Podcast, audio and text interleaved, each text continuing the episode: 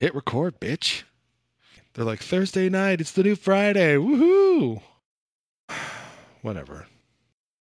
I'm Ryan. And I'm Harland. We're the Dawdlers. And this, this right here that's happening, it's already begun. Record has been hit, bitch. is the Dawdlers Philosophy Podcast. Podcast.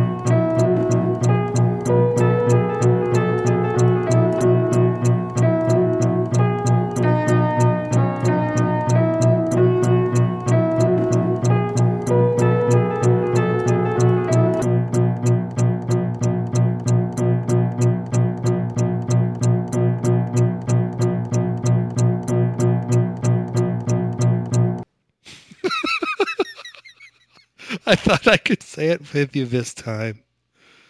Nah. We're not dropping calls, we're not dropping points. nice. We're going to hold everybody to everything they try to say. Okay. Sounds good. Sounds justified. Do you remember uh, two episodes ago? Remember that? Remember when we talked about intuition in philosophy? Oh, yeah. Because that's going to kind of be carried through to tonight. Okay. So if we picked up Herman Cappelen as a regular listener now, we've got another episode for him to continue the argument that yes, indeed, intuition plays a very large role in at least Western analytic philosophy. Hmm. Last time we talked about how Hilary Putnam appeals to intuition a lot. And tonight we're going to do an even larger, more expanded example of, to my mind at least, how intuition plays a huge role in philosophy. With looking at this is Justified True Belief Knowledge paper by Edmund Gettier, and then the subsequent tradition of definitional patch attempts that came out of this motivation. And I don't know much about him beyond this paper, and as you look him up on Wikipedia under his selected work, this is it. This 2.7 page paper is the only thing that shows under him, so I don't know what else he did with his life, Wow. but he wrote this. he wrote this. Oh, wow. I didn't know that about him. And it obviously stimulated a ton of work afterwards, and there are no major follow ups from Gettier himself. I don't know. Perhaps he did write something, but it didn't make it make it big, uh, as this one did. You got a hero's retirement. Walked off to the sunset, said, It's your problem now. Got on his horse. Yeah. He said, Giddy her up.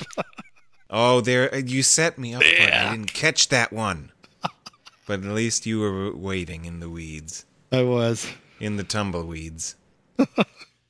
a common theme on the Dawdlers Philosophy podcast over our shit ton of episodes has been epistemology, because I quite like epistemology and it seems pretty relevant to many topics, if not all. Is traditionally defined as the study of knowledge and justification. The longest standing a definition attempt for what knowledge is is the good old JTB account that knowledge is justified true belief. It's arguably as old as Plato they usually reference the Theaetetus and the Meno, where he came around to this, though he didn't, you know, spell it out and define it in this way, but that's the first early development of an account of uh, trying to form some necessary and jointly sufficient conditions to constitute knowledge. A human agent, an epistemic agent, has to be there. They have to believe the thing. I believe that it's raining outside. Do so for a good reason. I'm not just lucky. We the justified condition is in there significantly, if not primarily, to minimize epistemic luck cases. It seems counterintuitive to most to say that you know something if your belief is formulated either with an unreliable mechanism or selected at random. And in my opinion, most importantly, it has to be true, the proposition that you are believing. Mm. That also seems to be the least contentious of the criteria. Almost everyone accepts that knowledge is going to include at least true belief.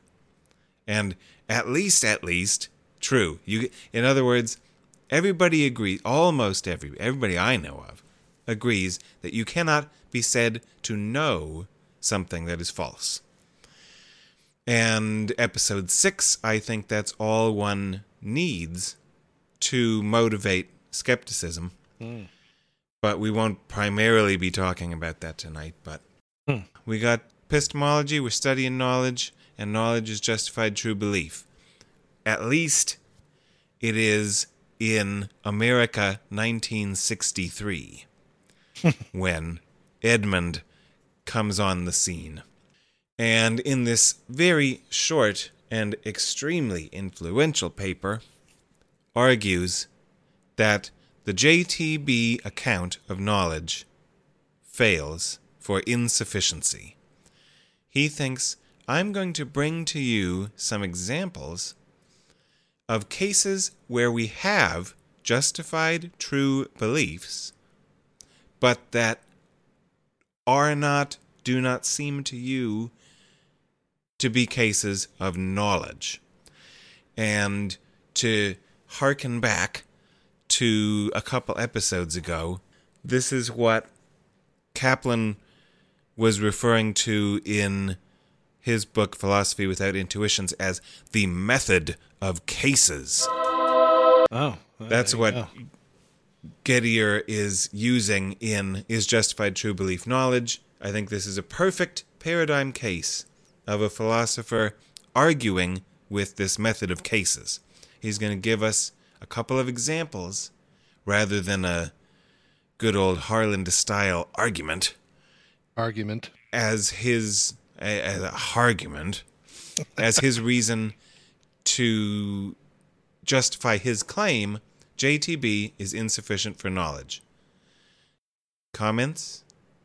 Well, not, I don't have any comments. I just, I can see what's on the horizon, and so I'm just kind of, I'm waiting in anticipation because I want to. The real meat of it's just about to happen. Okay, so we're gonna just dive right into this paper because it's short and sweet, and we're gonna give a couple examples of what have come to be known as Gettier cases. A Gettier case is any example that would lead most epistemologists to say simultaneously X is an instance of a justified true belief and X is not knowledge. If you have those two conditions met at the same time, you have found a Gettier case. So, what is Gettier's case number one? There are only two in this short, sweet paper. Quote suppose that Smith and Jones have applied for a certain job, and suppose that Smith has strong evidence for the following conjunctive proposition Jones is the man who will get the job, and Jones has 10 coins in his pocket. Smith's evidence for said proposition might be that the president of the company assured him that Jones would, in the end, be selected, and that he, Smith, had counted the coins in Jones's pocket ten minutes ago. That proposition entails the man who will get the job has ten coins in his pocket. So that will be the proposition, the P in our S believes P example. Subject S believes proposition P, and then we're going to check if that is if that P, the man who will get the job has 10 coins in his pocket, is also justified and also true. We're going to say, all right, it's justified. He personally counted the coins in Jones's pocket. Smith, they were sitting in the waiting room after the interview and they were bored as hell. They don't even have any magazines or anything, or the only one they have is Field and Stream. And these guys are like, I don't give a shit about fish. what do you what's what's in your pocket and they're emptying out their pockets on the table and there's some matches and gum wrappers and whatever and coins the relevant aspect is that jo- in jones's pockets were these coins and smith sees them on the table and he's like oh yeah look at that you got 10 coins that's interesting maybe someday i will revolutionize epistemology with this fact So that's the justification. we typically accept that Anyway. as pretty solid epistemic warrant. If you have first-hand perceptual, you know, like Descartes sitting in front of the fire with the paper in his hand, or G.E. Moore holding up his two hands, or whatever. This is as good a case as you get. It's regular old justification. So if anything's justified, Smith's knowledge of Jones having 10 coins is justified and he believes it. So then the question is the truth component. And we haven't got there yet because we don't know who will get the job. Because the proposition in question is that the man who will get the job has 10 coins in his pocket. So to go back into a quote, Let us suppose that Smith sees this entailment. from Jones is the man who will get the job and has 10 coins to the man who will get the job and has 10 coins. and accepts it on that basis, for which he has strong evidence. Imagine further that unknown to Smith, he himself, not Jones, will get the job, and also unknown to Smith, he himself has 10 coins in his pocket. unquote. Here's where the luck comes in, where the coincidence, the accident, whatever, comes in. Smith is justified in believing P. The man who will get the job has 10 coins in his pocket. But his justification was counting the coins in Jones's pocket. He was mistaken that Jones will get the job. Actually, Smith is going to get the job and he has 10 coins in his own pocket, which makes P true because the man who will get the job is now Smith, and Smith has 10 coins in his pocket. S believes P in the example, the man who will get the job has 10 coins, is justified, it is true, and believed by Smith at time T. Quote, But it is equally clear that Smith does not know that P is true, for P is true in virtue of the number of coins in Smith's pocket, while Smith doesn't know how many coins are in Smith's pocket. unquote. According to Gettier, we have a case of justified true belief, but it is equally clear that Smith does not, in italics, know in that case. I mean, it's kind of a confusing thing to say because the definition of knowledge that he's working from, or at least the idea of the definition that we start out with, is justified true belief. And then he's he cuts it in half, you know, the different sides of the equation, and then keeps them both and just says that, you know, this, you know, the term on the left knowledge or whatever is is not equal to justified true belief it's equal to something else but somehow when he says, you know, it's equally clear that Smith does not know that the proposition is true. For if the proposition is true in virtue of the number of coins, blah blah blah. I just think that that seems to be uh, that is the jump, I guess, because then it's like, well, we already said, you know, what, what what is the definition of knowledge then at that point? I know that the whole point of this thing is to say we don't know what the you know is to mess it up but the, it, it, that whole thing of saying Smith does not know, it just kind of all of a sudden it seems to come out of nowhere that we have to deal with this knowledge still, but the definition we were using is not it. But we have something called knowledge, but we don't know what it is. But we have this other thing called justified true belief. It seems to be exhibited quite clearly in this Smith guy.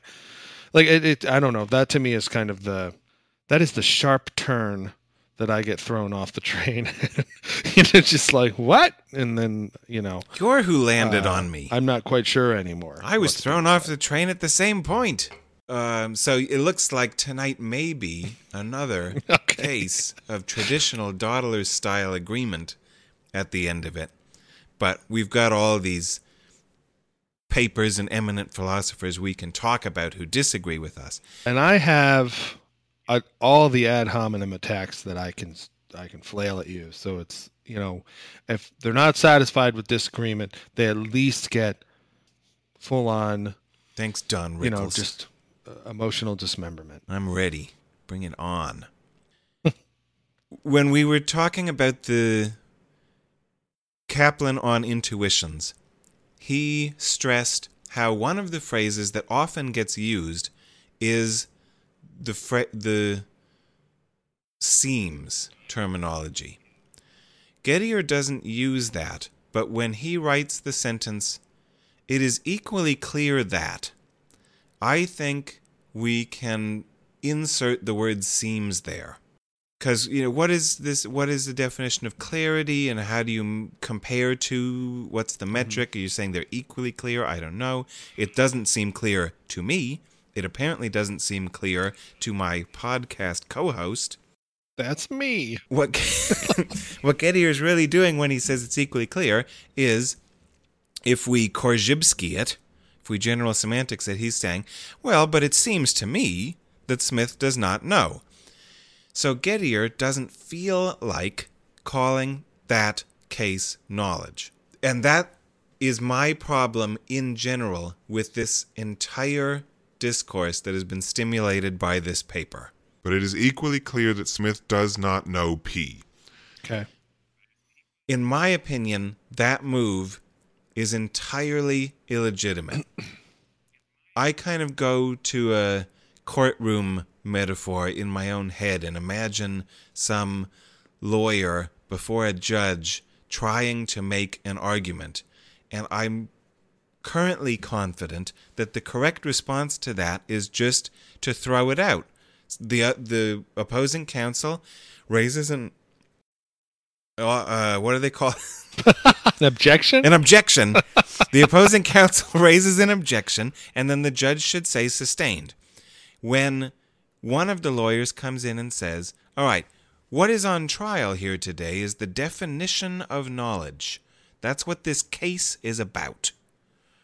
I'm going to use my method of cases here and give you a case to show that the method, I mean, the definition of knowledge is guilty of the crime of being insufficient. Okay? That's what we're here for today. We're deciding mm-hmm. that case in a court of law. Mm-hmm. For that lawyer later to say, but this argument I just made, all of us, of course, it seems, that Smith does not know. Objection, Your Honor. Mm-hmm. Right. He is bringing in the very term that we are attempting to define. It is incoherent and nonsensical for us to make a judgment as to whether this case is a case of knowledge or not a case of knowledge if we don't know what the definition of knowledge is. And since the definition of knowledge is the whole point of us being here today, you cannot bring in, you can't smuggle in on your side of the case. You can't just say, well, clearly he knows. because we don't know what knows means right now. Right. And then the judge should say, sustained. You can't do it, Gettier. We're done. The thing that I, you know, wonder is if that move at the end was not made, and it was instead just an attempt to say, "Here's a crazy idea of how you wouldn't have, uh, you know, what what's happening when somebody thinks something is, you know, whatever the case, etc. And they they meet all the criteria for the definition that we call knowledge, but then there's this weirdness going on where they're the ones who get the job, but they think it, you know, the whole justification for their, you know, belief in the proposition is now all askew because they're the one who got the job. They thought it would be that other person.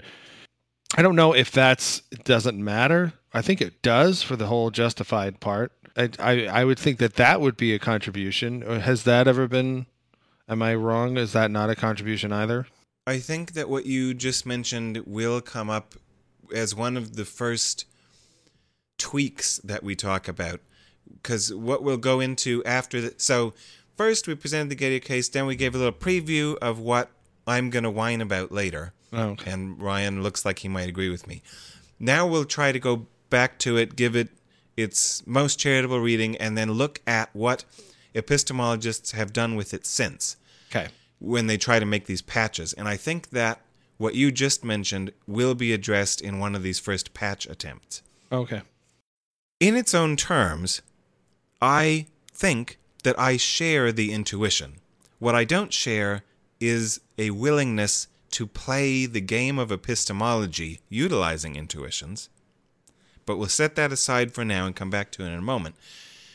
Just looking at this case in itself, my chimp has that same semantics. I'm like, yeah, I get it.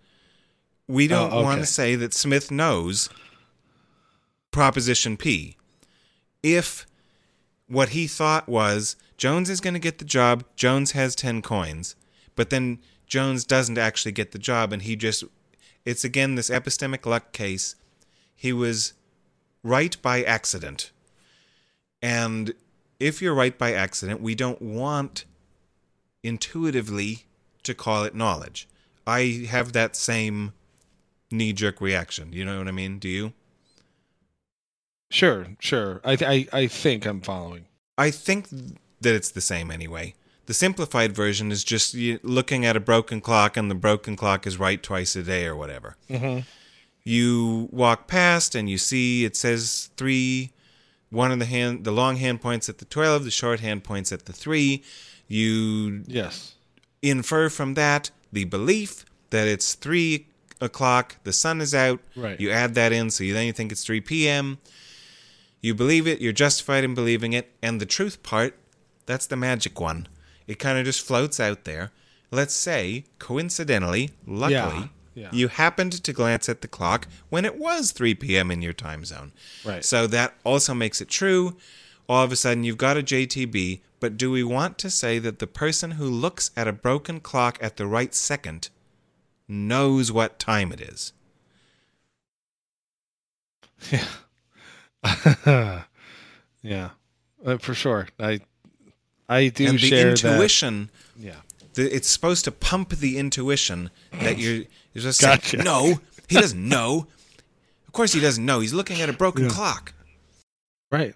And then the other primary resource that we used in preparation for this Dawdlers episode was a YouTube series by a channel called Wireless Philosophy, which I think is, at least this series is pretty good. Uh, their epistemology series, they got these 12 little short videos. It's nice. Go check it out if you want. Yeah, it's narrated by that Jennifer Nagel, is that correct? At University of Toronto. Jennifer Nagel from Toronto. Yep, Toronto. Toronto? Yeah, that's how they say it up there, I think. Okay. You know, like Baltimore or whatever. You know, we say Toronto, Toronto, and they I think kind of say Toronto, whatever. All of our listeners from Canada can correct it. Write Mm. write us. We need some hate mail. We don't. yeah. And we hate mail from Canada. Because you know how us Americans think of you guys as just softies. It's all that maple syrup.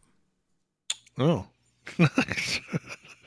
An example they used in that video, in that series, was you've got a tribe of primitive people who are going to fry up a pig on over the fire. And they light the fire but it's kind of near the very beginning. And so it isn't really smoking yet.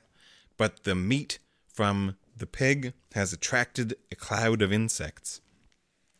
A returning hunting party who's still distant on the horizon sees the cloud of insects and mistakes it for smoke on the horizon infers from that Oh, where there's smoke, there's fire. I bet they lit the fire back at home. Their belief is justified. They're inferring it from sensory perception of clear and present what they think is evidence on the horizon. And they believe it, and it happens to be true because, yes, they did light the fire, but what they were looking at wasn't smoke, but was just insects. I kind of like it's just another example to add. I like that one. Mm-hmm. It's apparently an old one. I think we might not even come back around to the second case from the Gettier. Because mm-hmm. it's not directly in the thread that we're going to do, and I don't think it's really importantly different. It kind of gets into logic, and we're doing stuff about, well, you can construct an indefinite list of disjunctions that have one true component, and it's if we get run out of time too early, we'll come back to it. But anyway, so we've got this Gettier case. Okay. We have the broken clock. We don't want to call something knowledge, but it is a justified true belief. So that's where we get what has come to be called the Gettier problem. That is, what needs to be added to JTB in order to get all and only, because philosophers love their goddamn biconditionals. This is knowledge if and only if. Mm-hmm. Uh, what do you have to add to JTB to properly encapsulate knowledge? And we're all super confident that it's just something that's missing from this JTB motif, right? Yeah, it, it, you couldn't. Ha- it couldn't be something else. It couldn't be LBF or whatever. It has to be JTB plus, right? Well, that's not the only route, but that's the route that we're going to be examining today. And that others have examined. That's the plus component, right? Yes. And a huge industry has built up around this mysterious plus. It's huge. It's bigger than Amazon. How are we going to patch JTB? What is the plus going to be? and a bunch of epistemologists have written a bunch about this. And then, so we'll run through a few, and then I'll explain why it's all bullshit. there was all a big mistake. Mm-hmm. Do it. First example Michael Clark, what they have come to call the no false beliefs account of the plus. So for Clark, the plus is it is on true grounds that Smith believes the proposition. Mm-hmm. In our example, it would fix Gettier case 1 because Smith was believing that on false grounds. One of his grounds was Jones will get the job. That turns out to be false. If we just take false beliefs out of the justificatory framework, have we now fixed it? I don't know how often I should leave space for you to say anything, or if you're. Just I, like, nope, nope, sometimes I'm like, going. "Are you asking me, or are you asking the universe before you punch it in the face?" You know, it's one of those things. Where and uh, if you have anything to say, I want to do that because that's the point of dawdlers, and we're not just lecturing at these fuckers. We want to think and come up with something. So whenever you have a comment, yeah, I mean, I, I that seems ticky tack to me only because it seemed it, it's it's kind of a you know you're going in after and just feeling like oh yeah and by the way you know like no false beliefs you know like that kind of thing like and it's just it's not it's it's a mess now the whole justified true belief thing, it seems like that doesn't have the same weight, no false beliefs, as either any of the other words in that definition. And so to me, it's sort of like, it's like, it's like something you would have said if like you were Gettier and Harlan came along and was like, "Wait a minute" or whatever, and then he could say, "Oh, uh, I went on true grounds," Ooh, or something like. It just seems apologetic. I don't know. Well, fine. Get a better water. publicist. Come up with a better. I don't know. I don't think. I don't like this critique that you don't think it sounds on a par with the other criteria. We call it true grounds instead, or call it just grounded. So now it's JTBG, and now okay, all right. Well, that does sound like the other ones. I don't think that's what we should care about. Well, it's but it's uh are they not synonymous? Isn't belief already in there? You know, I mean, it grounds beliefs. I mean, it's a and then grounds isn't that sort of like justification. These things all seem too interchangeable. And it's all it is is it's taking one of the one or two of the words and splitting them in half and saying there's a positive end and a negative end and we're not going to use the negative end. And now it's just this thing that's sort of in the uh definition but it's not you know? It's like a wink wink nudge nudge you know?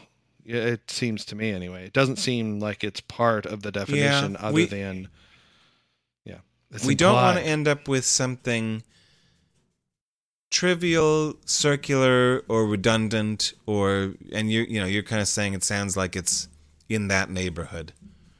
There might be some redundancy in there. or there it's might be implied some- yeah redundancy or it's implied or something like that i don't like i mean that doesn't seem like what people are after anyway you asked me to pipe up and so here i am Yeah, I don't. Uh, I don't share that concern or critique. Share I'm okay with this being a possible patch. I don't know. Seems like you're going in afterwards. You're like, well, well, like it, like there's no definition, you know. Like now it's just like I have this definition with conditions, you know, or whatever, which is fine, I guess. But then is that? But I mean, there's the whole damn field is, is epistemology, and that's what they want the centerpiece to be. This definition with conditions, just just so you know, no false beliefs, you know, or what? Like it's I don't know. I don't see what's inherently wrong with that strategy. And yes, we are going in afterwards because that's just how the state of play is going right now. We started, we thought we had a definition. Someone else came along with a persuasive counterexample. And now we are, if we're persuaded by the counterexample, we have a choice. We could throw it out and start from scratch or we could try to fix it. And these people are pursuing that angle. Is there a way to keep what we already had, but just realize that it fell short of sufficiency? And can we add some comp- eh, some components or a component to fix this counterexample without breaking anything else? But this isn't a real like solid thing, right? I mean, it's like um, I think the analogy, and I'm going to butcher this, but I think the analogy is that even using Newton's inverse squared law for orbits and the planets and all that kind of stuff, they still, in order to get things to match up with what's observed, they still had to do like all these perturbations to the orbits to be able to get them to do that. So the actual theory itself didn't do it on its own. You know, they needed to find a way to kind of mess with it, you know, add a little bit of noise or whatever and and change things but they, but it was it was just sort of like a eh, we have to do this little bit of fudging you know after and just kind of make sure that everything goes according to the way we observe it but we still like our theory you know or you know we still like the newtonian explanation even though it's not quite doing it you know or whatever. I, I that's kind of what it sounds like to me. Is like if you go in and you're doing these patches as you were talking about it's like this perturbation theory stuff where it's just like well isn't there just like you know is that really the nature of the model to match up with the observations? Anyway.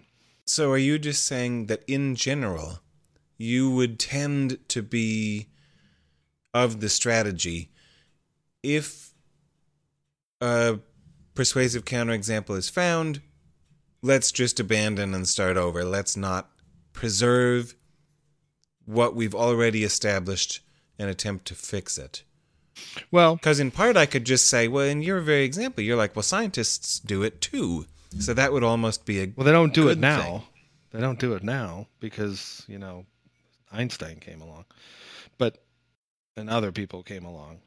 So I, I mean, that, but that, at the time, that was just sort of the patchwork that was done uh, because they didn't have anything any better. So that's what it sounds like philosophers are doing, or, or epistemologists are doing with their core, long-standing definition of knowledge, which is a big part of, you know, it's the centerpiece of the whole damn discipline. At the same time, I would just say, like, you know, I wouldn't just abandon the whole thing. I just don't know if that, you know, if it's if it's a patch or if it's a component. That seems more. I don't know. It just seems a lighter weight. Um, it's an augment of the little parts, but that's you know not. I think what the whole you know the the idea of having a definition of knowledge the definition definition of knowledge is something that should somewhat stand on its own and if an additional component or an, a, diff, a different understanding of one of the components is required then you know so be it and that's kind of what it is. And of course we got stuck on the first one. This is totally our way. We get stuck on the first one and we're like rush through to get the other ones out of the way or whatever. But anyway. Well, because often your tendency seems to be not to address a flaw in the first example, but rather just to question the entire enterprise and be like, but why are they patching at all? Fuck that. No, just like I don't. If that's the patch, I say that's a bad patch. Let's move on. Find a better uh, way to go about it. I mean, is that all these are? Are all of these uh, that you're going to talk about like? Are these all just patches as you would describe them, and not like, you know, is this people just trying to preserve justified true belief and as it is, and not add anything? Because I thought the plus wasn't a patch, but it was like a, like you were saying, maybe the grounding thing or whatever um, you know, it would be JTBG or whatever. Okay, are we having a problem because I'm misusing or using differently than you the word patch? Because, know. yes, it is, they're adding another component to the definition of knowledge. I was calling that a patch, maybe that The Michael Is- Clark one doesn't sound like it's an addition at all. It sounds like it's It's intended to be an addition. So Clark is saying knowledge is a justified true belief that is itself formulated on true grounds. So that's the you know component one justification, two truth, three belief, four only true grounds were used. Mm-hmm. and I don't know. Next. Okay, well the what's going to happen cuz it was planned and we stick to mm-hmm. plans. Yeah. Is it all, you know, run through kind of how some of the possible pluses and then what some of the traditional responses to them are because we're going to educate our audience Mm, and me. and Ryan. Another a fo- that's a Ryan problem with the no false beliefs account of the plus. I'm not entirely sure what its point was. I don't think I agree with it. But the philosopher's problem with it is that it's too strict. And they come up with you know, this is all the method of cases bouncing back and forth betwixt each other. So the case that they use as their critique is all right, well, imagine we have a detective who's trying to solve a murder, and they have a bunch of circumstantial evidence, plus a bunch of testimony, plus the murder weapon. They've got some material, they've got all these different things. Yes. You fucking snoring. this is cold.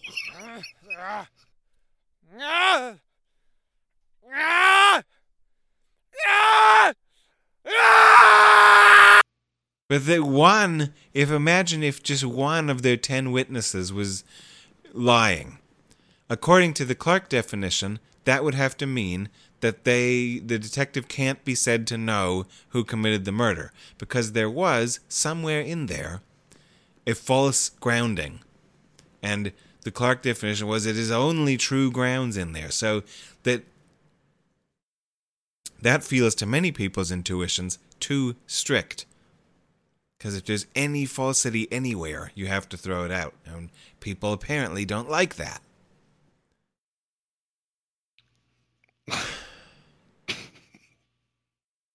It's a fun one. well, is it fun or is it snooze inducing?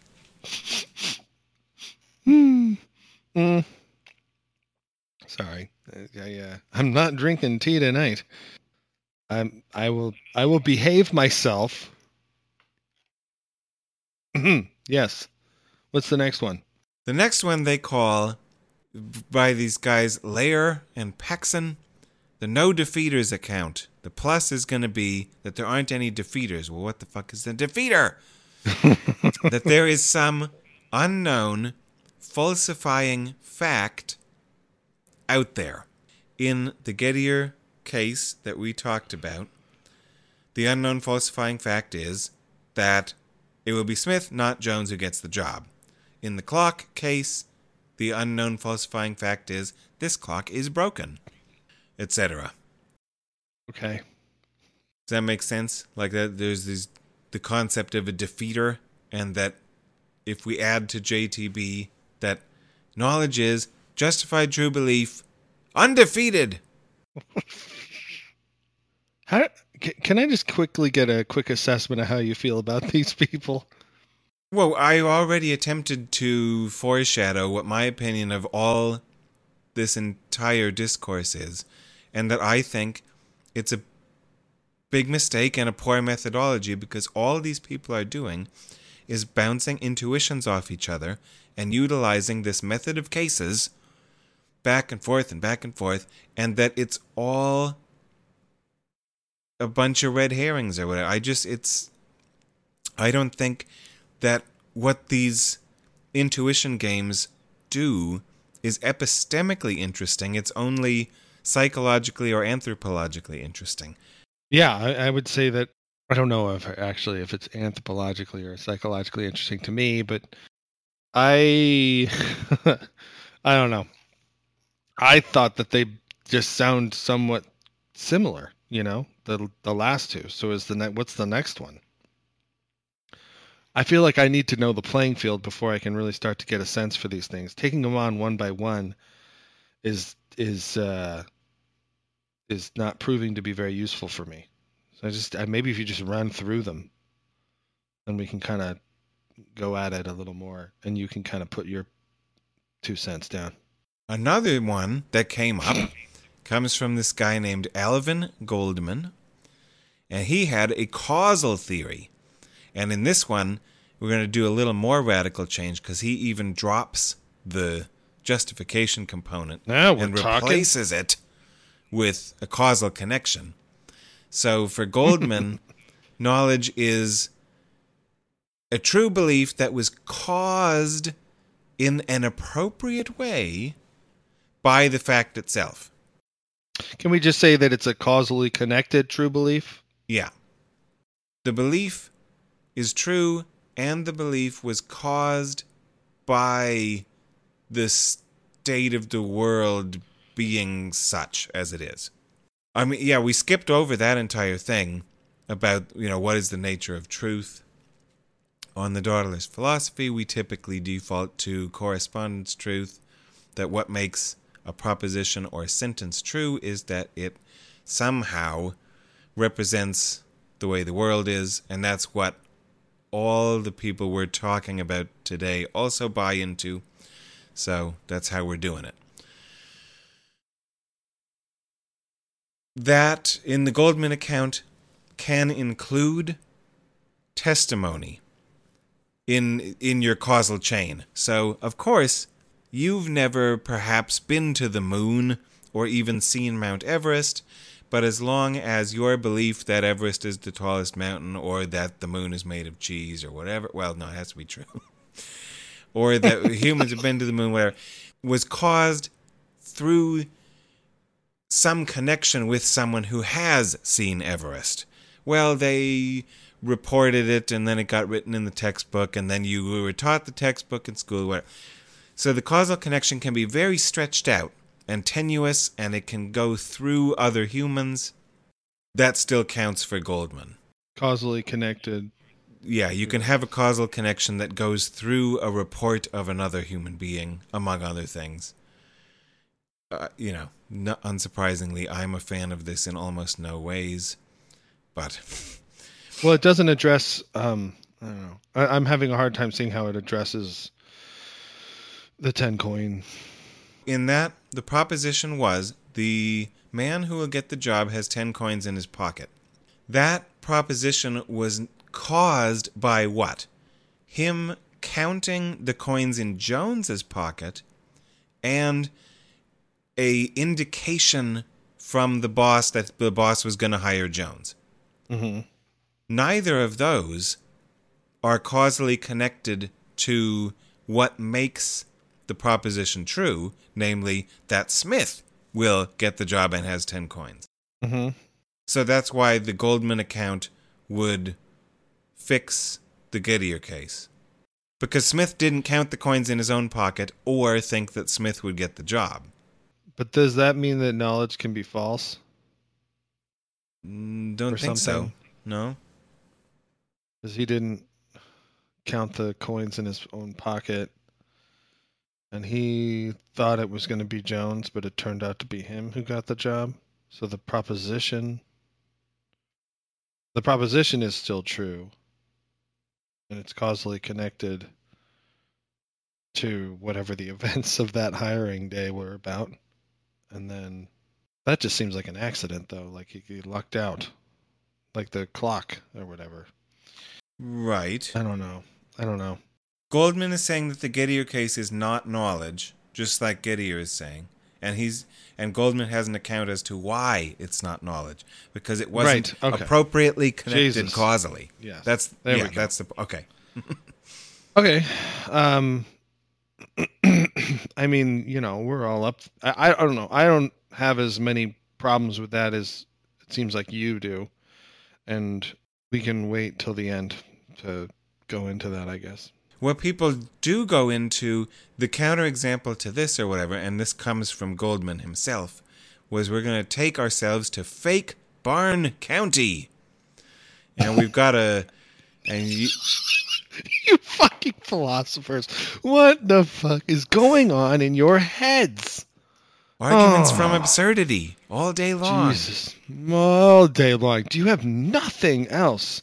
Can you just like you guys like read like bad fiction all day or something? Like Jesus. If we're not doing this, we literally resort to emptying our pockets and seeing what's inside. Like, yeah, basically you idiots. Oh my god, why? Why fake Barn County? do you know what they do in fake Barn County?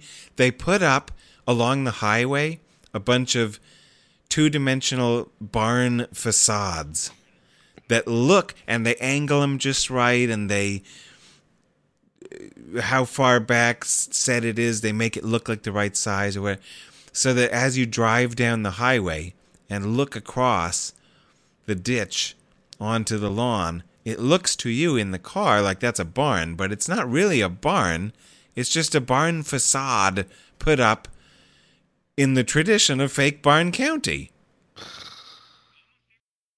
almost everybody does this. There's fake barns everywhere, and as you're driving down the road, looking from side to side, you see a bunch of things that look to you like barns, but they're not. God. So you got a Would you do father and a son driving through here, and the son from the back seat looks out and he sees what he takes to be a barn and comes to believe that there's a barn over there and says, Dad, barn! and points at it. So he believes there's a barn there. He's justified in believing it because he sees it with his own two eyeballs.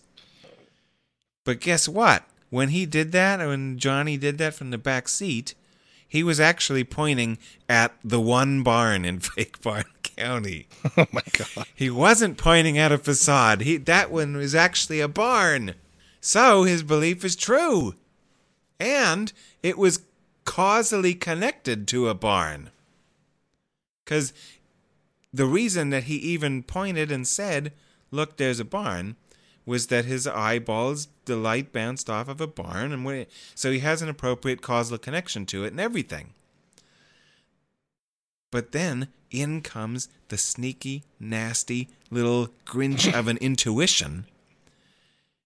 And we ask the question well, do we want to say, does it seem to us as though Johnny knows that that's a barn? And because we know contextually that Johnny is currently in Fake Barn County, this intuition pump is supposed to make you say, well, I don't want to say he knows that, because 99 times out of 100 he would have been pointing at a fake barn. He happened to get lucky, but we don't like epistemic luck, so we want to say he didn't know it. Have you passed out yet? Next. Goldman comes up with the causal theory and his own counterexample. He says, Well, I don't like this anymore. Maybe we need to tweak that also. And then we get what they call reliabilism. Because now we're taking the environmental context into account. And the reliabilist says that your true belief was formed with a mechanism that is likely to deliver the truth in any given context. So then, when you're in Fake Barn County, you can't, then Johnny doesn't know anymore because his mechanism, looking at barns from his car seat, is no longer reliable because we, when we expand out, take into account all the barn facades, then we say, well, you know, he's going to be wrong most of the time. So that's unreliable. So now that's not knowledge anymore. Right? Keep going. Get it? care. You got to care. Well, you got to keep moving here so that we can care together. What's the problem with that?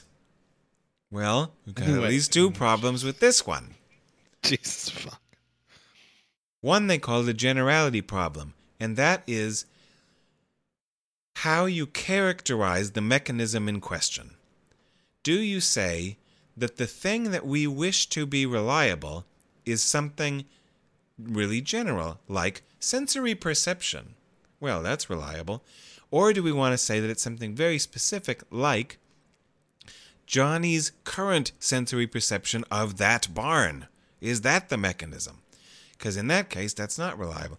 So that the way that you choose to characterize the mechanism in question, it can look reliable or unreliable in the same instance, given how much you take into account.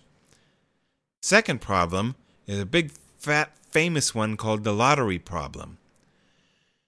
Say there's a fair lottery with 1 million tickets sold. You happen to be holding one of those tickets, and I say, that ticket is a loser. Do I know that? Under reliabilism, it looks like I do know it. Mm. Because I believe that it's going to lose. Let's say it's true that it is a loser. And my guess, my claim that it's a losing ticket is going to be reliable 99.999% of the time because it's a one out of a million shot. But intuition pump, the intuition wants to say, I can't know that it's a loser until I know what the winner is. It's a one out of a million chance that I'm wrong. So it seems odd to say that I know it's a losing ticket. And that is the intuition pump against reliabilism. Since I can tell from the silence and the sighing and the can feel the vibrations in the force from this entire thing, Told you that you would know when I'm complaining. we're going to go even further and bring in another infuriating philosophical concept to me personally. when we get to the tracking theory, which they attribute the invention to Fred Dretske and the popularization to Robert Nozick, because people know Nozick and they don't know Dretske. But Dretske was funner. Like he was kind of. And he was a really good hockey player. I know it's Gretzky or whatever. Oh. Gretzky! I was like, I don't know, I don't know any Gretzky. Oh, all right. Yeah, Dretske was the great epistemologist, the great one. No, on ice. yeah, we'll put them all on ice by the end of this. Ho ho ho ho. Anyway, So instead of being reliabilists, we're going to have a tracking theory. And the tracking theory says that in order to have knowledge, your belief has to be justified and true, and it has to track the truth. All right, well, that sounds like a spatial metaphor, a hunting metaphor. What the hell are they talking about? What is the what are we tracking? What's the forest through which we are tracking truth? Well, possible worlds. mm, Uh, we talk about David Lewis usually when we talk about possible worlds, and we have the concept of given any sufficiently specific system of logic, of physics, of you name it, if you accept that system, it delineates a set of allowable states of affairs from affairs that are states of affairs that are not allowed by said system. So that is the set of quote unquote possible worlds for any given system. So if you have some kind of Laplacian Newtonian physics, then the set of possible worlds of that system would be the arrangement of every atomic element of mass energy in space-time or whatever. You know what I mean? Or if you have Aristotelian logic, then you have, well, everything, every possible world there is everywhere where there isn't a contradiction or something that's true and false at the same time or a square circle or whatever. Does that make any sense? Did I explain that Sure. well enough yet?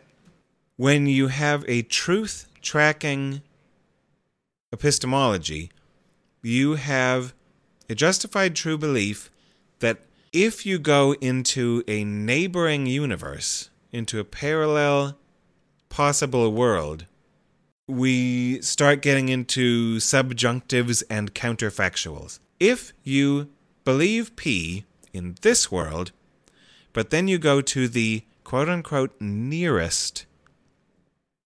Ahem. How the fuck you're talking about distant? Uh, define that. If you go to the nearest possible world, in which that belief is false, you no longer believe it.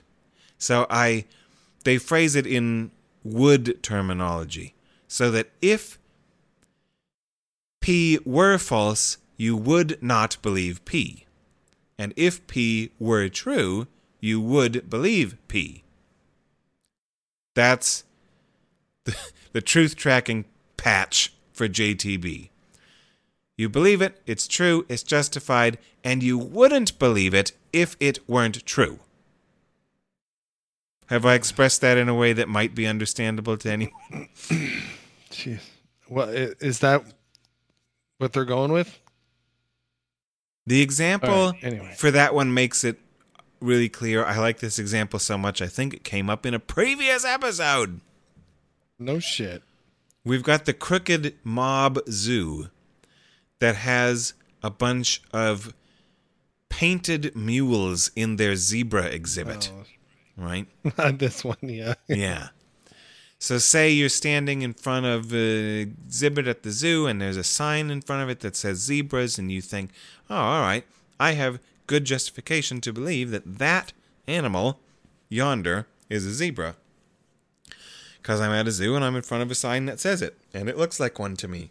Go to the neighboring possible world where most or all of the zebras in this zoo are cleverly painted mules and then see if you still believe it.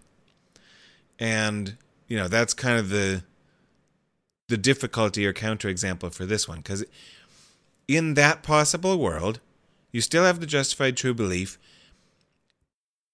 but you still even though it's no longer a zebra but now a painted mule, you still believe it. So you it's not that you would have no longer believed it were it not a zebra, cuz it's not, but you still believe it.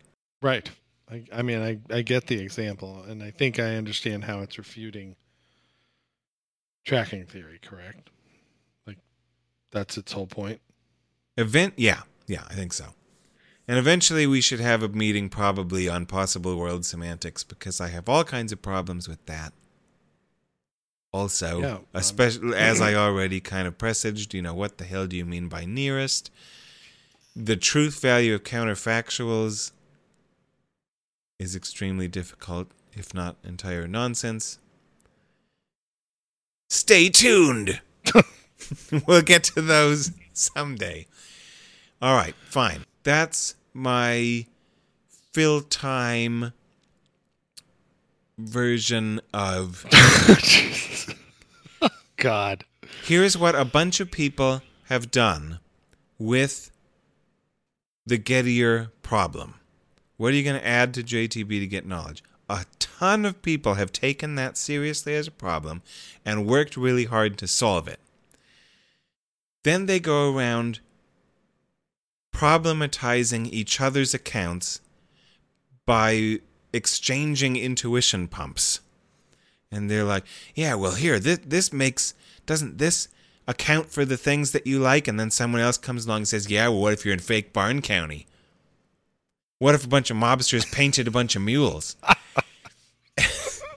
and these people get paid and get jobs at big universities and they think they're doing philosophy when this is the game they're playing.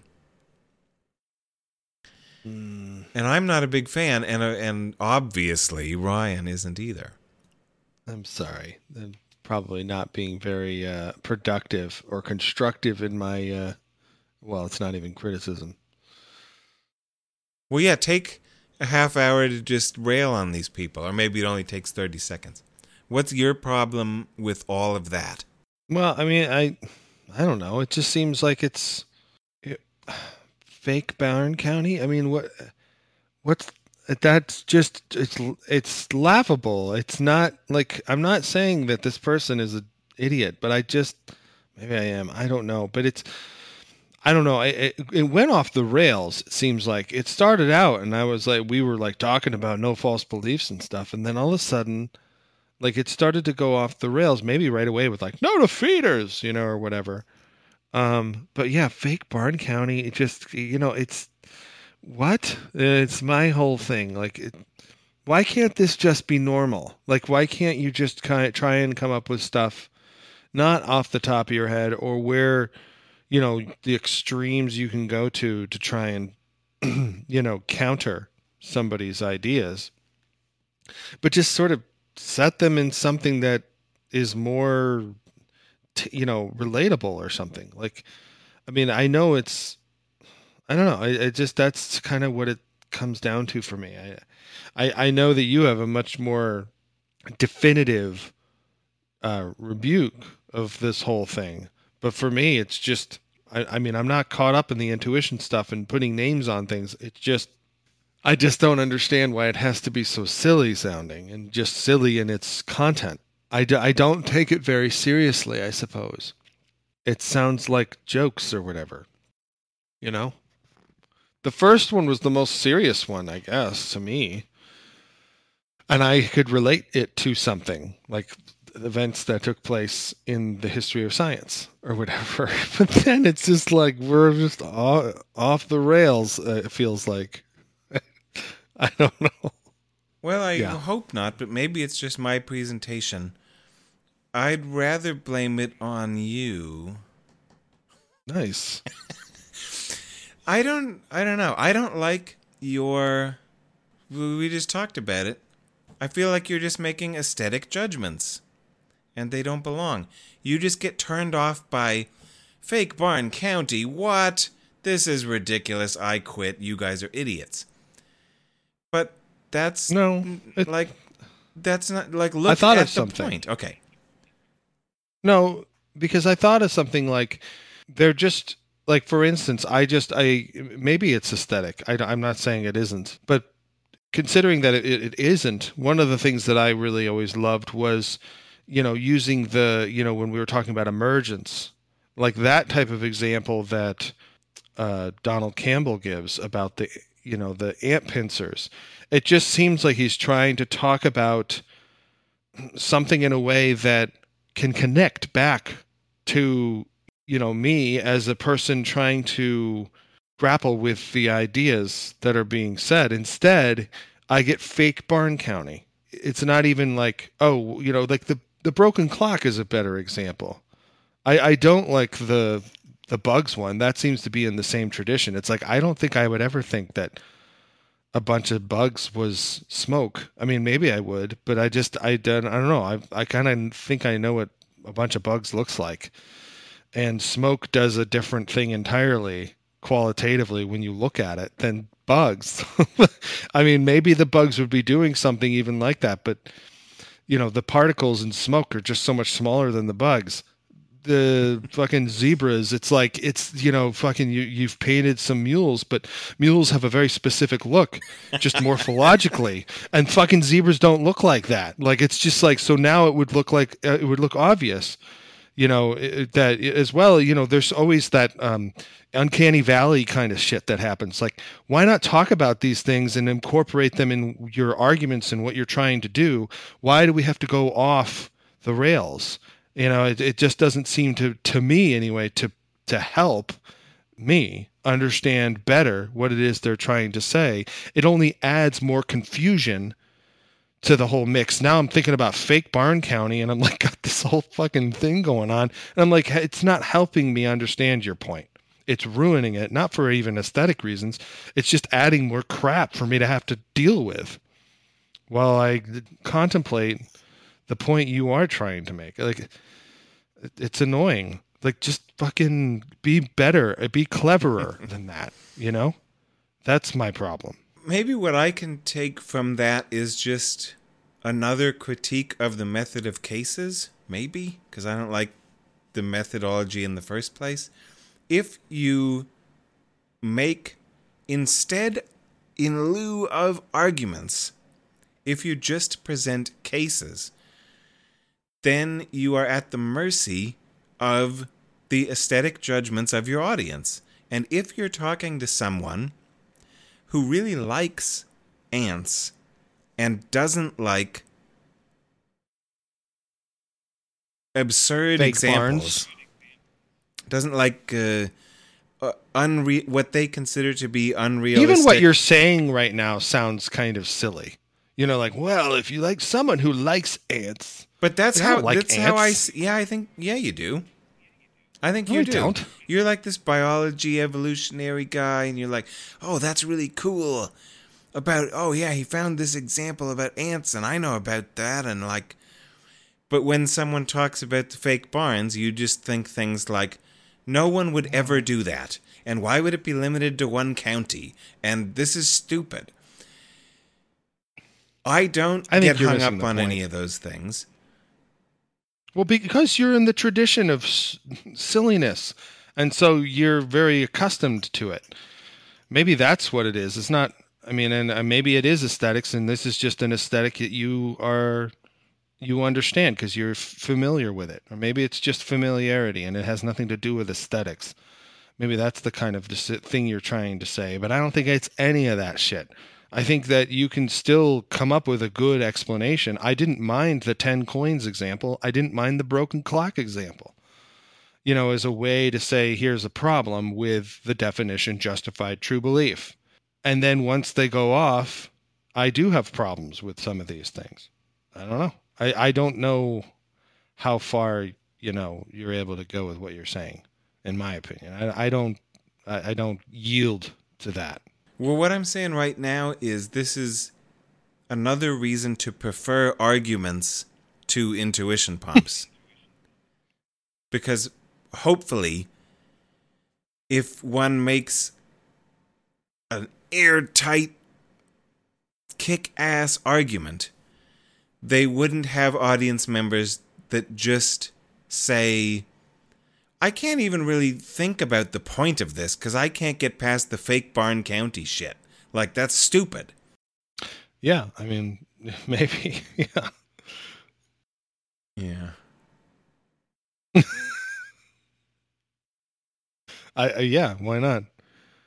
But you had something to say about this. So how is it you're getting all caught up in what I think? I mean, uh, what I think is what I think, and I mean, what do you want? Agreement? You betcha. you know what I'm thinking right now? Yeah. You know what I'm I'm worried. I've had this thing um and if it's not a problem, then it's not a problem and it's great.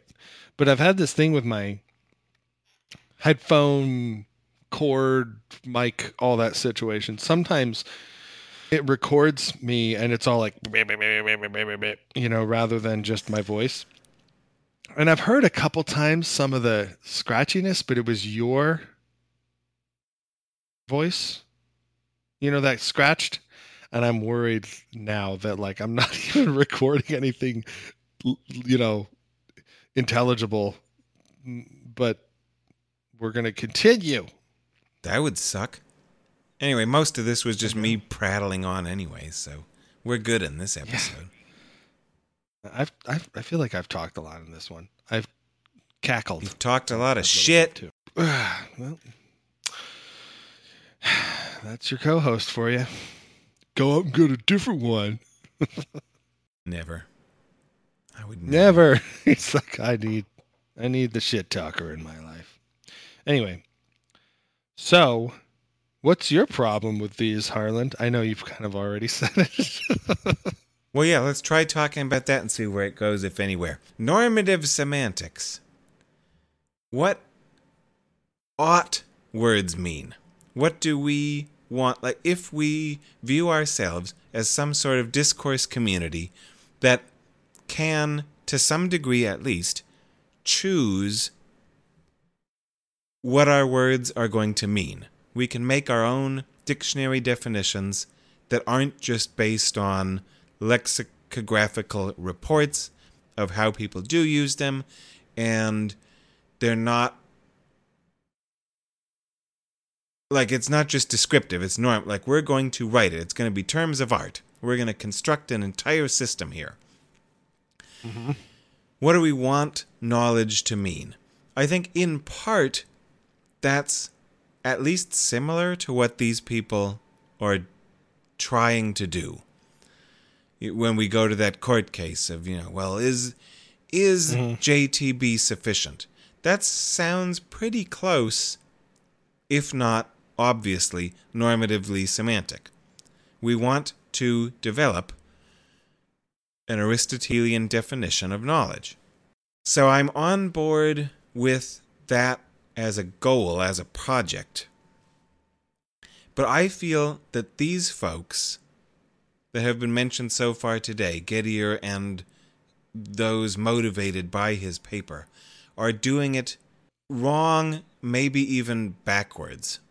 I don't think that when considering definitional questions, we should employ this method of cases.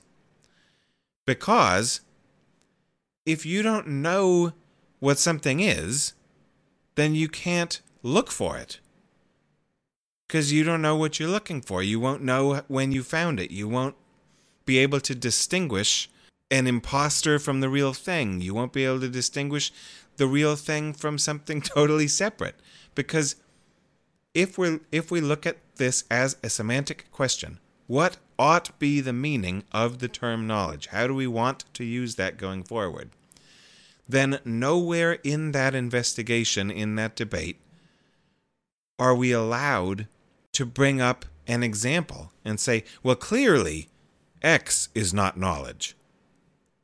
sure, I get it. Because we don't, Right. I can't tell you if X is knowledge or not, because we are here today to debate what knowledge is.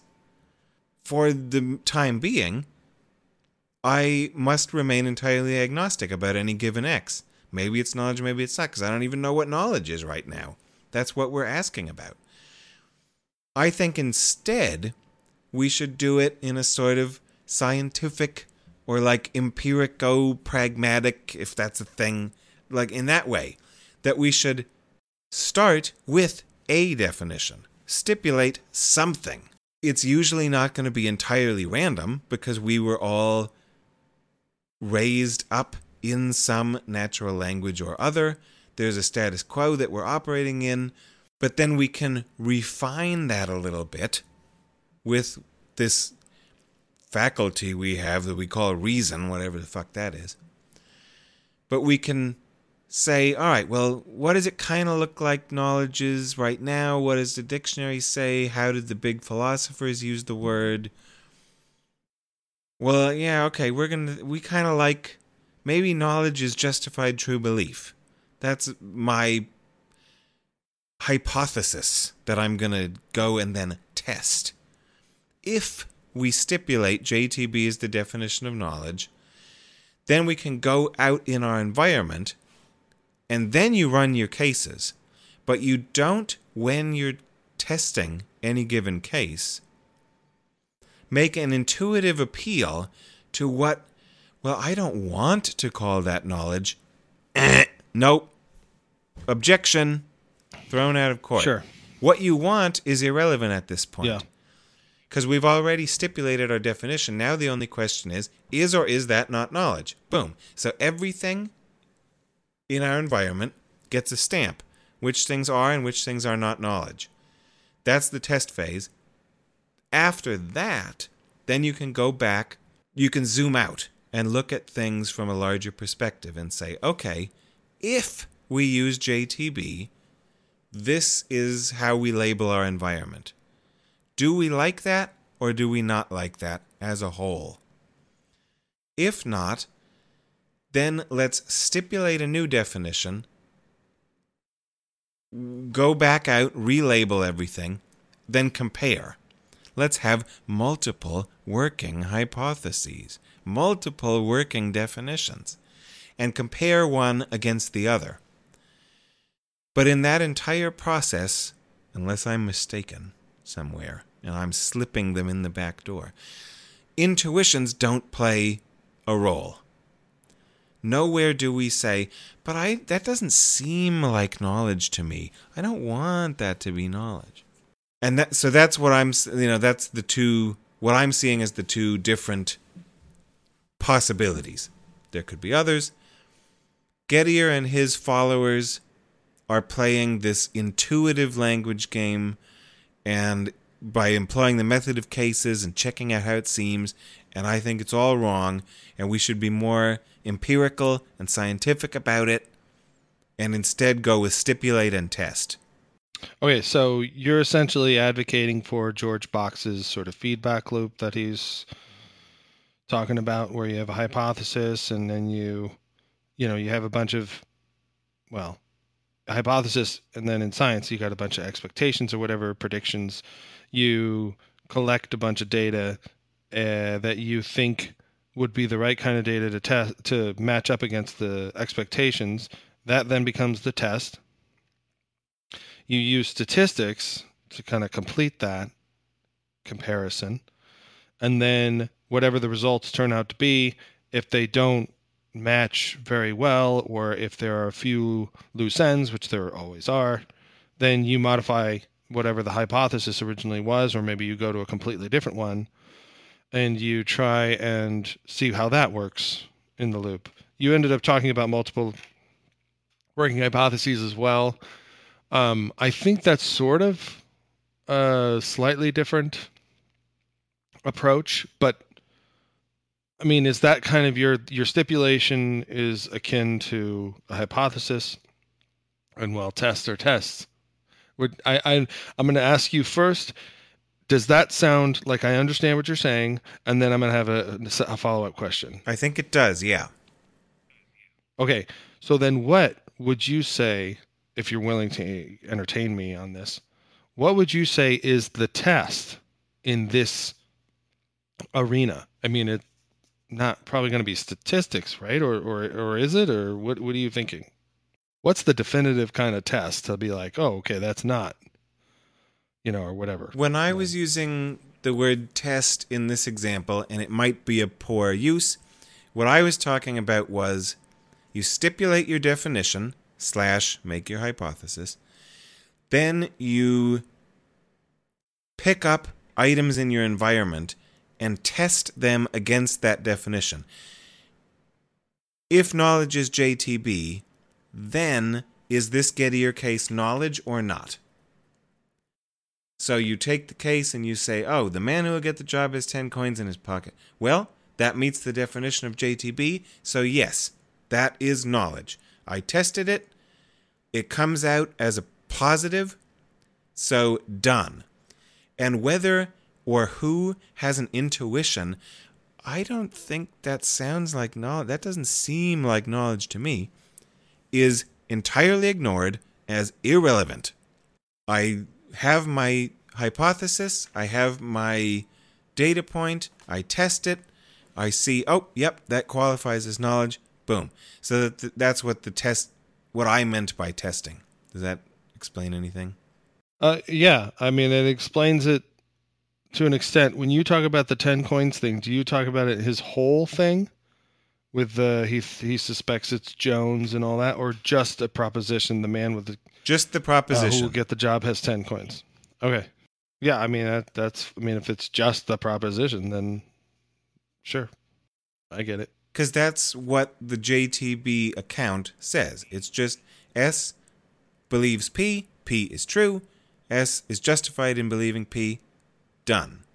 And that P meets those three things. So then on the JTB stipulation, we call it knowledge, and then we move on to the next example, and then we label our entire environment as all knowledge or not knowledge based on that definition. Then and only then, oh, see there, only then, do you mm-hmm. step back and say, okay, I now have the lay of the land. This is how JTB works. Do I like it or not? Or what other examples have people come up with? Let's look at their map and hmm. see which map we prefer and why. So when we're talking about arguments as the making of claims and the providing of definitions and premises to support the making of those claims, an example of a normative semantics claim would be knowledge should mean justified true belief. So that's a claim, it's normative, and it's about meaning. So we've got a normative semantics claim, and then we can come up with an argument as to why. What do you mean it should mean that? Where is it? What's your argument for that? And then part of the argument for that would be, well, here's my mapping of how, of which things in our world would count as knowledge and not count as knowledge. What do you think? Is this the best map we have yet? And if so, that's what I mean by should. This map allows us to pursue our projects in the most efficient manner that we have yet developed. So, as far as we've thought for this place and time and this linguistic community, we are going to mean JTB by knowledge. Let's move on until someone comes up with a better map. And I think that's how things generally work in science, as I understand it. If later a counterintuitive result is discovered, as for example in quantum physics a bunch are, well, if that's what your math says, that means that the elect the photon went through both slits at once. That doesn't seem possible. But in the sciences, we usually don't let that moment, that counterintuitive discovery, mean we have to go back and revolutionize our models. But in philosophy and in epistemology, it often seems it, it seems to work that way, and I wish it didn't. We should just say fuck your intuitions. It doesn't matter. You first of all, you're not allowed to have an intuition there anyway. The judge would throw it out on objection because we don't have a definition of knowledge in play right now. So you can't even say it doesn't seem like knowledge to me because that is a very question at issue. And in order to say it doesn't seem like knowledge begs the question, say that every week. Does any of this make sense? I guess. I, I guess I I have some specific questions, but what's the what's the point upon which you would think you then say, well, I've had enough cases. Now I'm going to evaluate what my normative semantics decisions will be or come up with decisions or something. So like how many cases do you need? Like does it matter? Do you when do you know it's enough and you're like, "Damn it, this is enough." I have no better answer to that question than it's entirely contextual and based on contingent, communal, and situational factors at any given place and time. How many things actually do convince the relevant people of what I want to say, or there's an asteroid coming at Earth, we have to pick one. If there's some kind of pressure, then that would you know diminish the number of cases. If we have time and leisure and we're enjoying our milk and honey on Olympus all day, then maybe we need more cases. So that there would just be I don't have a general answer to how many. I think it's situational. So you wouldn't be open to doing statistics then, uh, like if you just said, well, a success was you give it the value 1 and a and a, you know, failure was the value of 0. and then did some kind of statistics on the number that you collected and then just used what people have come up with uh, in their understanding of statistics as the appropriate number of sample size to be able to evaluate whether or not you like it or not, uh, or one should use that definition or not, or anything. You don't want to do like statistics, is what you're saying. Which I think is the whole point of statistics is to be an arbiter of those kinds of decisions, or you know, to be able to make decisions without. I don't know. It, it sounds wishy-washy to me to be like, well, you know, well, you know. I mean, I don't know. Like, I'm just curious. Like, how far into science do you want to go, bro? Do you want to stay philosophy and you'll be like, wait a minute, hold on a second? Or do you actually want to do science on, you know, your questions and then, you know, I don't know. I mean, I, I, I don't know. I mean, I'm just curious to know where we go from here. There's no difference anyway. Philosophy and science is all a continuum. Remember? The ones and zeros in your example would be what? JTB calls P knowledge and we like that? Is that how you get a 1? And then JTB calls this thing knowledge and we don't like that. Like it calls the Gettier case knowledge and we don't like that, so that gets a 0. Is that kind of how you get them? Or what are the ones and zeros? If the proposition the man who'll get the job has 10 coins is the only thing that's being evaluated and it fits the justified true belief definition, then that would be a 1. It would be a success. And if it didn't fit, uh, the case didn't fit the justified true belief because, I don't know, it was a woman or something, I don't fucking know, uh, who got the job and or something, then it would be a 0. And in this statistics you're talking about, does the higher number win? Um, well, you'd want to evaluate whether or not that number was high enough. Like, I mean, the higher number, I mean, could you have gotten it just by chance? Could you have gotten it, you know, like, have you looked at enough cases, you know, that if you did it, you know, it could have been a different way. You could, you, you could have had more zeros than ones or whatever, you know, like, how do you, you know, that's one of the main things that I think statistics tries to evaluate is whether or not you're in the right ballpark because just evaluating it based on just your own given the eyeball test and just or you know given like oh i feel like this is the right amount of successes or whatever you're i don't know how you're uh, absolutely evaluating it that's all i'm trying to ask is like what what what, are you what would be the mechanism upon which you then are satisfied and then turn to the crowd and say i declare justified true belief for the moment or whatever to be we ought to use that as a definition of general uh, as knowledge because and then you know I looked at a bunch of cases or something. I, I'm not sure exactly. I think at this point we're talking past each other mostly. If I'm following what you're saying, then I think that statistics could play a role in our normative semantic decisions. They would be Cool beans. parts of the arguments. There could be sub arguments or premises based around some sort of statistical evaluation. The way that you presented it there, it sounds like the one that would always win is the definition of knowledge. All propositions are knowledge. Because that one would have all ones, and then it would just. So that what you said, I don't think works, but the the right version of what I think you're trying to get at, I'm in favor of as being a component of our decisions. Okay.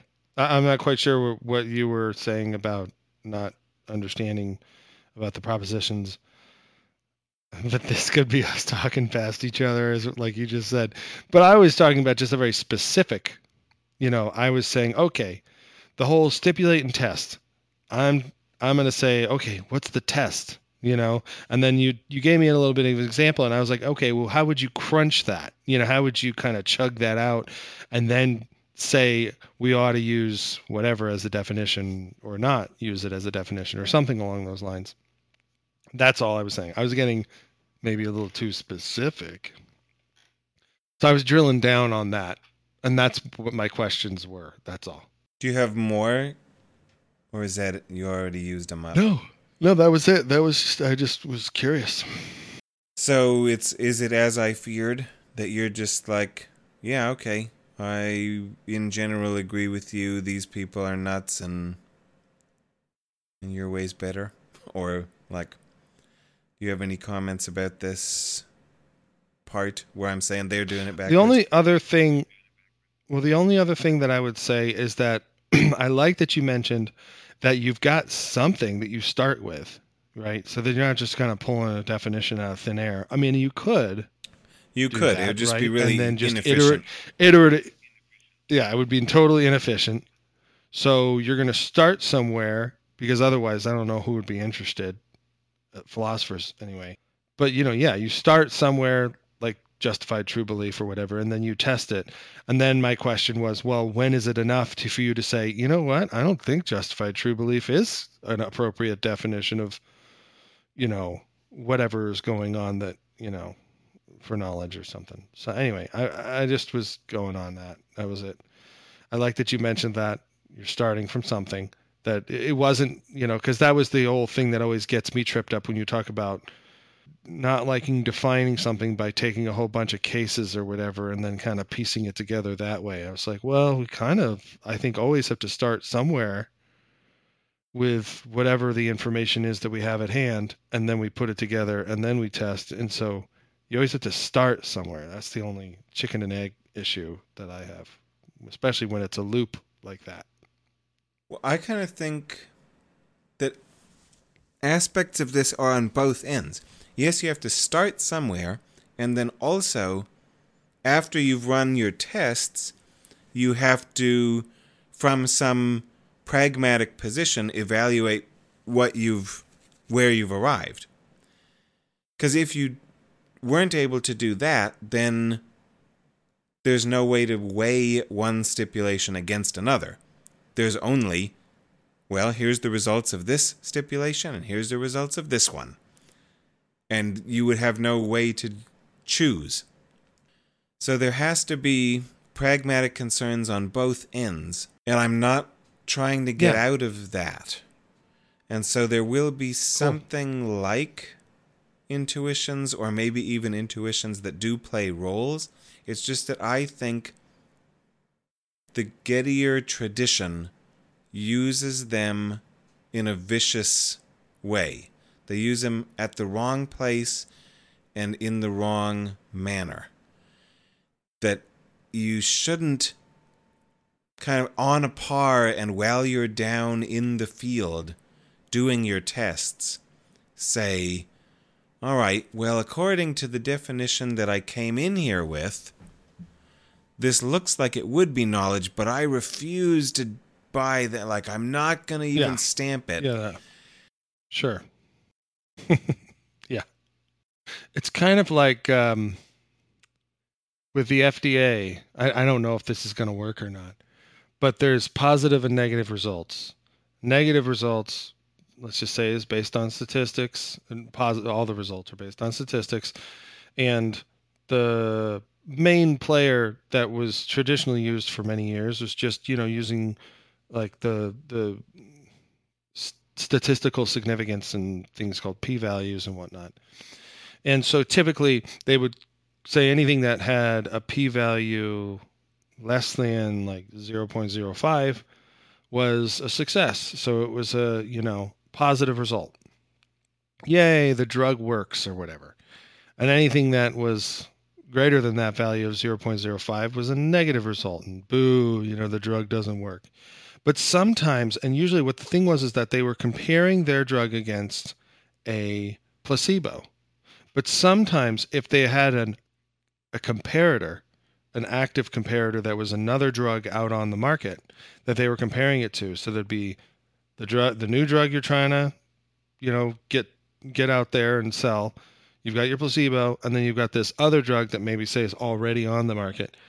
If your formulation of a drug is doesn't beat placebo and the other drug that's on the market doesn't beat placebo then they just would say well it's a failed study you know there's something was wrong and blah blah blah and it allows them to not have to say well ours didn't beat placebo because something's wrong with this situation if the drug that's out on the market that I thought did well against you know whatever that beat placebo you know, uh, well enough to be approved by the FBA, FDA or whatever.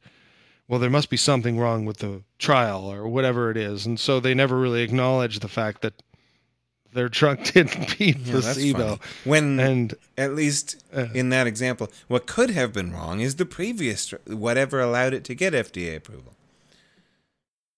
yeah, right. And so, or whatever, you know, and so it just becomes very, you know, messy. And anyway, I was trying to make a comparison. I Yay! thought it worked. Great. So, yeah, I still like the whole Gettier point, to be honest with you, but you know, I I I don't know if if if that is, you know, he, he did separate the proposition out from what the basis was for Smith to make the p- proposition, and so I don't know. And then we've got the whole issue that we didn't even touch yet about the concept of a definite description that this and the opacity or transparency of those and how it works to say the man who will get the job has said properties versus hmm. a indexical definition or whatever where it's actually Smith and you know what that is a rigid designator Kripke called them which are and that brings possible worlds in again like is there such a thing as something that designates an object across all possible worlds or whatever versus those that only describe hopefully one thing the man who will get the job and i think that also those issues play into the gettier intuitions Hmm. Yeah. Is that idea that you're calling out Smith specifically? I mean, is that analogous to like hard coding and programming or whatever? Or Is that does that make sense to you, or am I just totally being? I think so. That writing Smith or Jones is Okay. like hard coding, and writing the man who will get the job is like making a function that takes a parameter and outputs something else. Yeah. Yeah. Okay. Okay. All right. Good. That's all I wanted to know. Sweet deal. How do you feel about this one? It happened.